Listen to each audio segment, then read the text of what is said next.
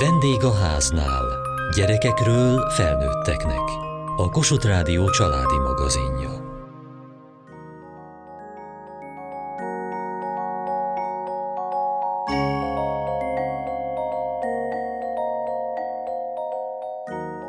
Mindent meg kell enni, ami a tányéron van. Ezt hallottam egész gyerekkoromban. Akkor még senki sem gondolt arra, hogy ettől bulimiás is lehet egy gyerek.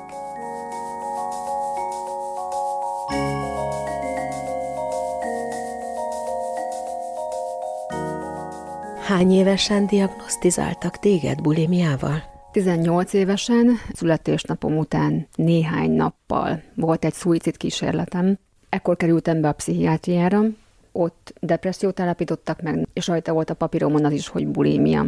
Amit én már korábban tudtam, kontrollt tartani a sokkal keményebb és kegyetlenebb folyamat, mint abszinenciát tartani. Nem ettem napokig, mert ez sokkal, de sokkal könnyebb volt, mint enni, és abba hagyni akkor, amikor kellene, de nem érzem, hogy mikor kell, hiszen nem a gyomrom mondja meg, és nem az éjségközpontom mondja meg, hogy jól laktam, mert a jól lakás fogalma nem létezik. Valószínűleg a folyamatos túlevésekkel a gyomor is kitágul, átállítódik minden bennünk, én már teljesen irreális dolgokat ettem. Rengeteg édességet faltam be, a rengeteg édesség után sósat kívántam, arra megint édeset kívántam, mert hiába fogyasztottam el kalóriába rengeteget, de valójában táplálékhiánnyal küzdött a szervezetem. Meg is híztál? Meg én nem a hánytatós voltam, nem is tudtam, hogy létezik ilyen. Én csak túlettem, egyszer kipróbáltam, na én hányni azt nem tudtam. A hashajtózással én is éltem már elkeseredettségemben, én napi 1 kilót tudtam hízni, tehát robbanásszerűen a bőröd nem bírja elviselni azt a hirtelen méretnövekedést. Ez önbizalomkatasztrófa, és mellette még azt érzed, hogy nem vagy ura annak, amit csinálsz. Hogy minden pillanatban azon gondolkodtam, hogy mikor ehetek, és mit ehetek, és mi lesz a következő, és mellette a bűntudat, hogy rongálom a saját testemet, egyre csúnyább és kövérebb leszek, és nem tudom megállítani. Ekkora erőt én még soha semmibe se raktam, se előtte, se utána, és nem bírtam megállítani. Egész egyszerűen nem bírtam megállítani. És ez tartott 4 évig? Hullámokba jött az egész, voltak jobb periódusok, amikor lefogytam, próbáltam tartani a súlyomat, aztán minden kezdődött előről. Hogyan bírtam én ebből kijönni? Ennek az egyik alapja a stresszkezelés. Az, hogy ne az evésbe folytsuk a dühünket, a haragunkat, a stresszt, ne azzal vigasztaljuk magunkat. A másik az, hogy egészséges táplálkozást, hogy tényleg jusson be minden vitamin és nyomelem, és legyen fehérje, és legyen szénhidrát, ne finomított, mert akkor is lehet éhezni, hogyha valaki rengeteget eszik, de még semmi tápláló nem volt benne. Lépj ki abból a helyzetből, ami okozta. Ezt a legnehezebb fölismerni, erre utólag fogsz rájönni. És te hogy tudtál az egészből kijönni? Kórházban antidepresszánst írtak föl nekem. Kirántott engem abból a nagyon sötét lelkiállapotból néhány nap alatt. És amikor rutinból nyúltam volna az ennivaló felé, akkor azt érzékeltem, hogy hoppá, én most csak megszokásból akarok enni, és nem is vagyok éhes valójában. Egy bizonyos szint után megrekedtem. Elkezdtem megint hízni, jeleztem is az orvosnak, hogy szerintem itt valami nincs rendben, nem használ a gyógyszer annyira, amennyire szeretném, és akkor azt kaptam, hogy kislány, hát dolgozni kell rajta. Orvos ezt mondja egy depressziós betegének, hogy szedje össze magát. Valóban igaza van a dokinak, hogy valamit nekem kell csinálnom, hogy mit az fogalmam nincsen, de a gyógyszer nem segít, akkor minek szedjem. Szépen lassan, fokozatosan csökkentettem a dózist. Igazából néhány hónap alatt lejöttem róla, és akkor már tisztán önmagam voltam, de még mindig evési problémákkal terheltem. Na és akkor ennek hogy lett vége? Elköltöztem otthonról, a szülői házból. Megszűntek az elvárások fölöttem, egyedül egy albérletben önmagam tudtam lenni. És nem arra kellett figyeljek nap, mint nap, hogy mit várnak el tőlem, és mi az, amit kell csinálnom, hanem elkezdhettem azzal foglalkozni, hogy ki vagyok én, és mit szeretnék csinálni, és mit nem szeretnék csinálni. És azóta mi történt veled? Nagyon enyhe formában, de azért voltak túlevések. Amikor azt mondom, hogy most már gyógyultnak gondolhatom magamat, az az volt, amikor kitaláltam azt, hogy mit szeretnék csinálni. Megtaláltam, és elkezdtem abba beleásni magamat, itt zárhatjuk le, mert én már teljesen tiszta vagyok, és köszönöm szépen, tök jól vagyok. A szüleid hogy élték ezt meg? Szerintem a mai napig nem tudják, hogy mi volt velem. Először megrémültek, tehát nyilván volt bennük rémület, de utána elkezdődött az a fajta hibáztatás, hogy és mit tettél velünk. ezt a szégyent, hogy a lányunk ezt tette. Szerintem a mai napig nem tudják, hogy ez bulimia volt.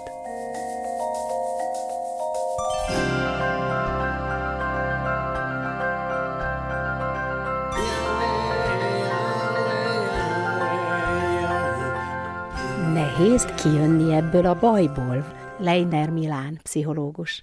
Minél fiatalabban indul ez a dolog, annál nehezebb, mert hogy ugye annál kevésbé dolgozunk még egy érett felnőtt személyiséggel.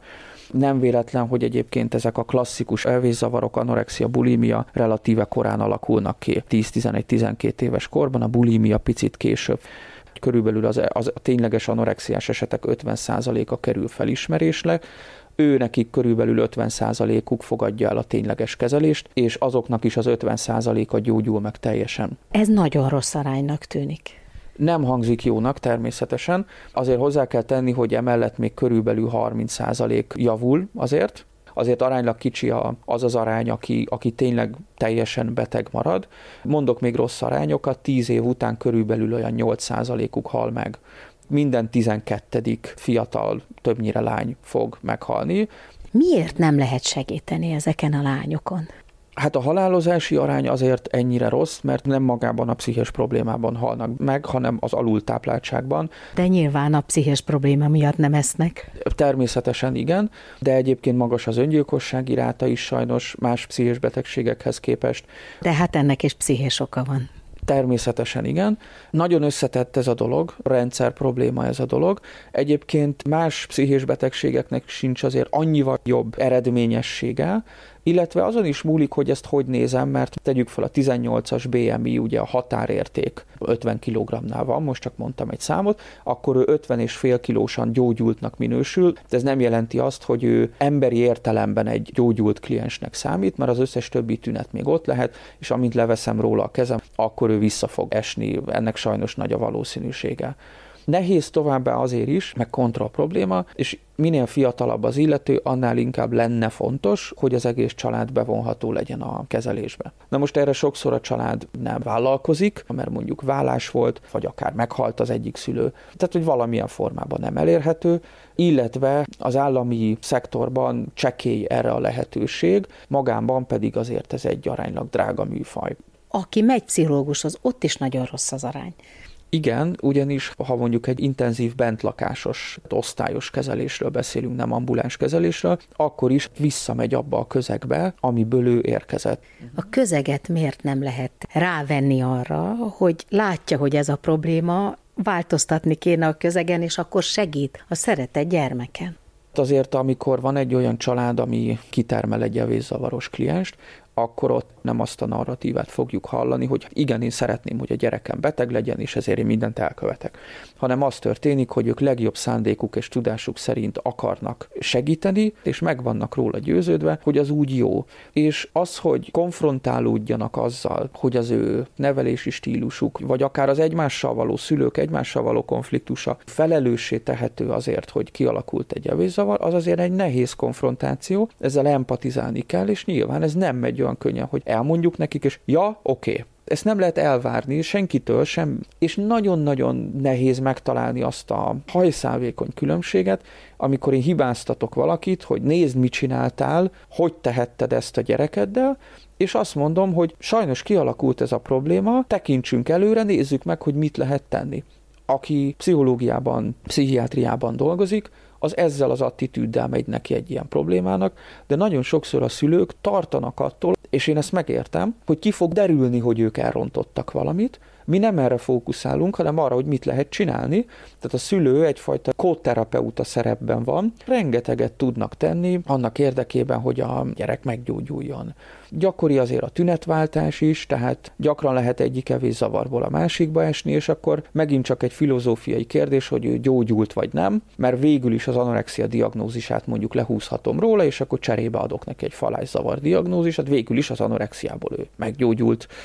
És ez csak egy közeg, tehát a szélesebb társadalmi közeg pedig egy másik, amit meg aztán milliók van, hogy miért nem tudjuk megváltoztatni. Hát az a csoda, hogy nincsenek többen. Egyébként vannak sokkal reménytelenebbnek tűnő harcok az orvostudományban, meg a pszichiátrián krónikus betegségekkel, elhízással kapcsolatban például, tehát az növekszik. Pszichiátriai betegségek voltak, lesznek, és nagyon fontos mikrokörnyezetben beszélgetni arról, hogy mondjuk egy szülő-gyerek kapcsolatban mit lehet tenni, vagy az ember saját magában mit tud tenni, mert vannak egyébként lehetőségek, és lehet arról is beszélgetni, hogy tágabb környezetben mit lehetne csinálni, például, hogy mondjuk 4-5-6 éves gyerekeket nem kéne szépségversenyre vinni, mert az egy dolog, hogy van, de ha senki nem vinné oda a gyerekét, akkor nem lenne.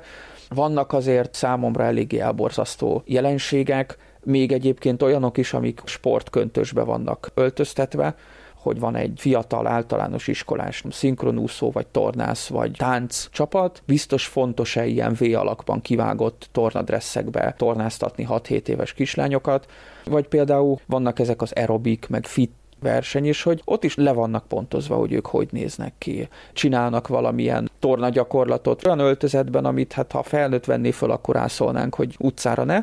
Például volt nemrégiben a strandröplabda kapcsán egy történet, hogy az olimpián nem olyan öltözékben léptek pályára, hanem egy picit többet takaró öltözetben léptek pályára, és emiatt vagy megbüntették, vagy kizárták őket.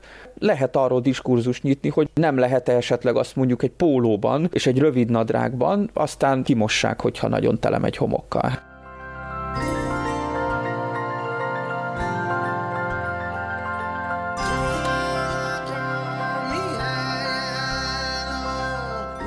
A sportnak nyilván van egy hétköznapi formája, és van a versenysport, meg van az élsport, és én nagyon-nagyon megszerettem a konditermi edzéseket, olyannyira, hogy amikor felköltöztem Budapestre 16 éves koromban, és elkezdtem járni egy olyan személyedzőhöz, aki foglalkozott versenyfelkészítéssel, akkor én úgy döntöttem, hogy megpróbálok versenyezni, és megpróbálom a következő évi testépítés fitness versenyt. De hát ugye ez azzal jár, hogy van egy tömegelő fázis, meg van egy szákásító fázis, és a szákásító fázis az egy kőkemény diéta. A diéta önkontrollt igényel, amiben én már korábban belebuktam a falási rohamokkal.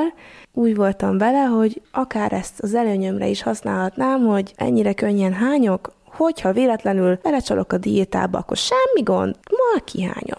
És tényleg utólag visszanézve, amikor a képeimet láttam, teljesen jó súlyban voltam, és teljesen elég lett volna, hogyha csak az edzésre fókuszálok, de sajnos ez az ember fejében, ez önálló hangként van jelen. Mindegy, hogy az ember mit gondol, ez megszólal, és akkor ott motoszkálni fog, és addig, amíg aztán csak eléri, amit akar. Parancsol! Ugráltat! Amikor az ember már felismeri azt, hogy ez nem jó, és hogy tényleg változtatni szeretne, akkor még a testével is ezt valahogy meg kell szoktatni. Hogyha arra van tréningelve, hogy 1 évig, 2 évig eszünk és kipakoljuk, akkor jönni fog már egy inger.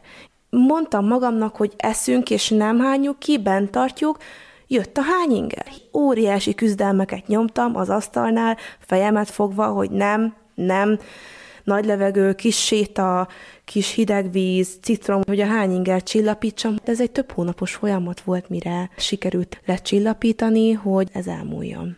És még ezt sem látta az anyukád? Itt már abszolút be volt vonva.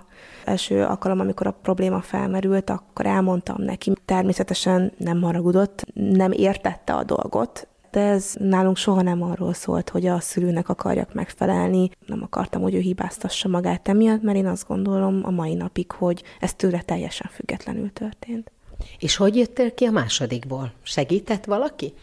A másodikból a szerencsémen múlt, nem rajtam, hogy kijöttem. Úgy alakult, hogy abba hagytam a versenyfelkészülést, nem éreztem akkora ingert arra, hogy burgálnom is kelljen, nem volt létjogosultsága már az egésznek. Tehát nem is kellett szakember segítsége? Akutan nem. De éppen most szakembert keresek, pont azért, mert akkor nem találtam. Hogyha megoldottam volna, akkor azt gondolom, hogy nem jelenne már meg a fejemben ilyen gyakran ez a gondolat. Ez a fajta purgáló, önbüntető magatartás, és a bulimia az nem csak arról szól, hogy akkor hányunk, mert purgálni nagyon sokféleképpen lehet. És mivel nekem kényelmes szituáció arra, hogy megbüntessem magam, gyötröm magam másnap az edzőteremben, amíg ott állok, hogy akkor most vagy összeesek, vagy abba hagyom. Ez egy olyan probléma, amit tényleg csak szakemberrel fogok tudni megoldani. Én tudom, hogy nekem kicsi koromtól fogva testképzavarom van. A családom magyarországi fele kifejezetten a vékony kistermetű kategóriába tartozik. Én azt láttam, hogy minden unokatestvéremnél nagyobb darab vagyok, és ez gáz. És az iskolában is mindenkinél nagyobb darab vagyok, és akkor az ember nyilván nem akar kilógni. Ez, hogy nekem az apukám amerikai származású, már eleve kilógtam a sorból, én csak be akartam olvadni. És ez egy nagyon kellemetlen érzés volt. A legutolsó dolog, amit az ember szeretne, hogy észrevegyék. Tehát ilyenkor mindenki el szeretne bújni, hagyjanak békén a magányomban, ne szóljon hozzám senki, és egy eszköz akart lenni nekem arra, hogy egy kicsikét lejjebb faragjak a testsúlyomból. És már most látom utólag, hogy ez a genetikámból adódóan lehetetlen, de most már nem is feltétlenül szeretnék pici, vékony és törékeny lenni, és ez meg megint csak egy olyan probléma, amit csak szakemberrel fogok tudni leküzdeni. Anyukád mit szól mindehez? Anyukám a legtámogatóbb az életemben, akivel valaha találkoztam, és bíztat engem, és pozitívan igyekszik hozzáállni. Ő soha nem szólt bele abba, hogy mit eszek, mennyit eszek, soha nem kritizálta azt, hogy én hogy nézek ki, meggyógyítani nem fog tudni. Azt, amit ilyenkor egy szülő megtehet, azt ő megteszi. Bármiben szükségem van segítségre, akkor ő ott van és fordulhatok hozzá.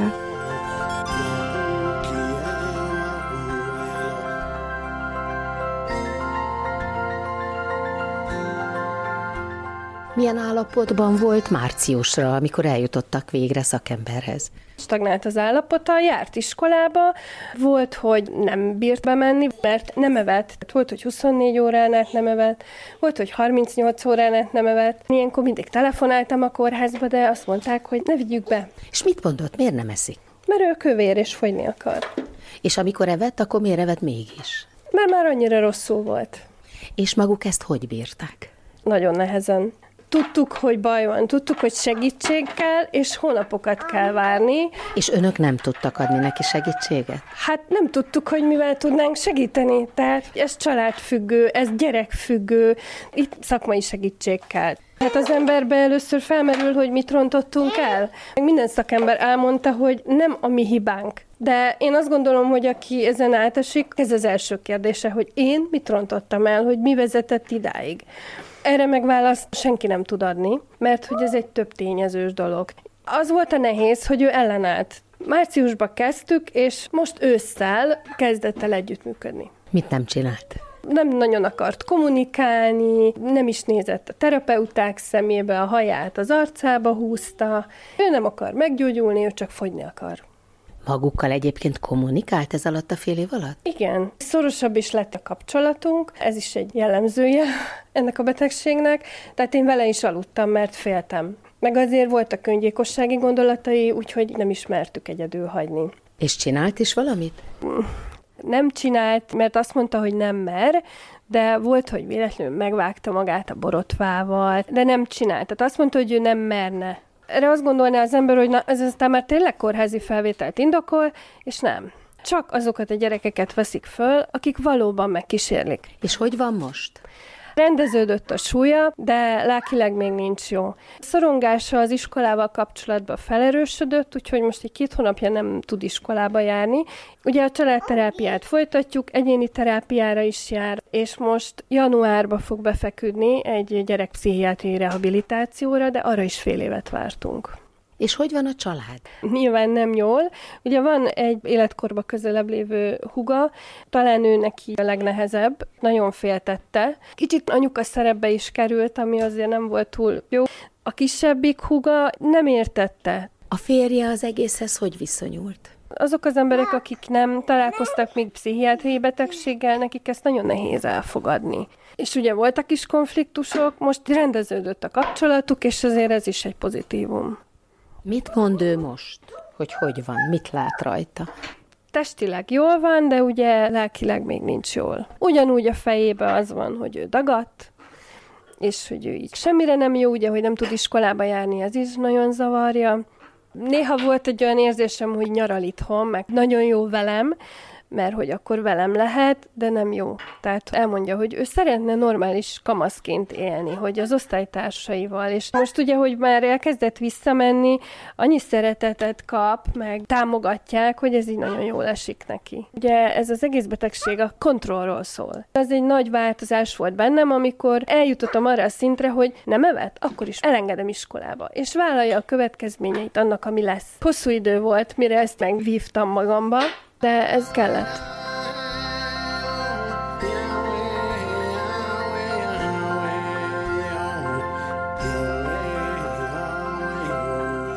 Nyilván én is tisztában vagyok azzal, hogy az én munka hatékonyságom se lehet 100%-os.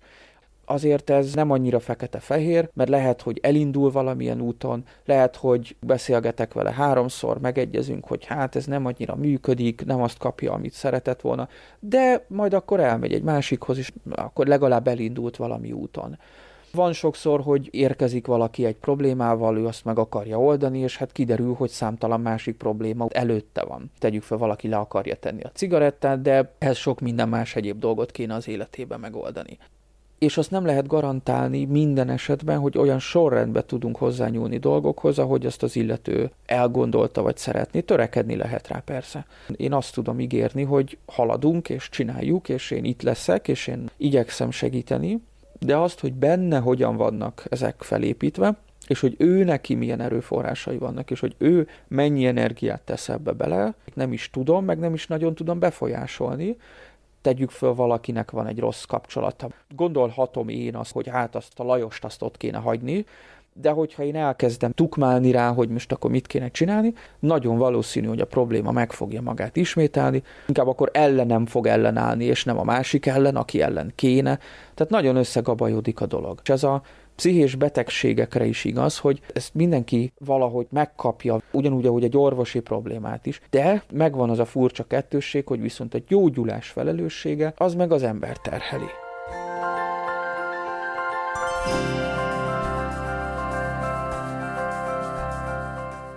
Ma a bulimiáról és az anorexiáról beszélgettünk. Kövessék műsorunkat podcaston, vagy keressék adásainkat a mediaclick.hu internetes oldalon. Várjuk leveleiket a vendégháznál@mtva.hu e-mail címen. Műsorunk témáiról a Kossuth Rádió Facebook oldalán is olvashatnak. Elhangzott a Vendégháznál. A szerkesztő riporter Mohácsi Edit, a gyártásvezető Mali Andrea, a felelős szerkesztő Hegyesi Gabriella.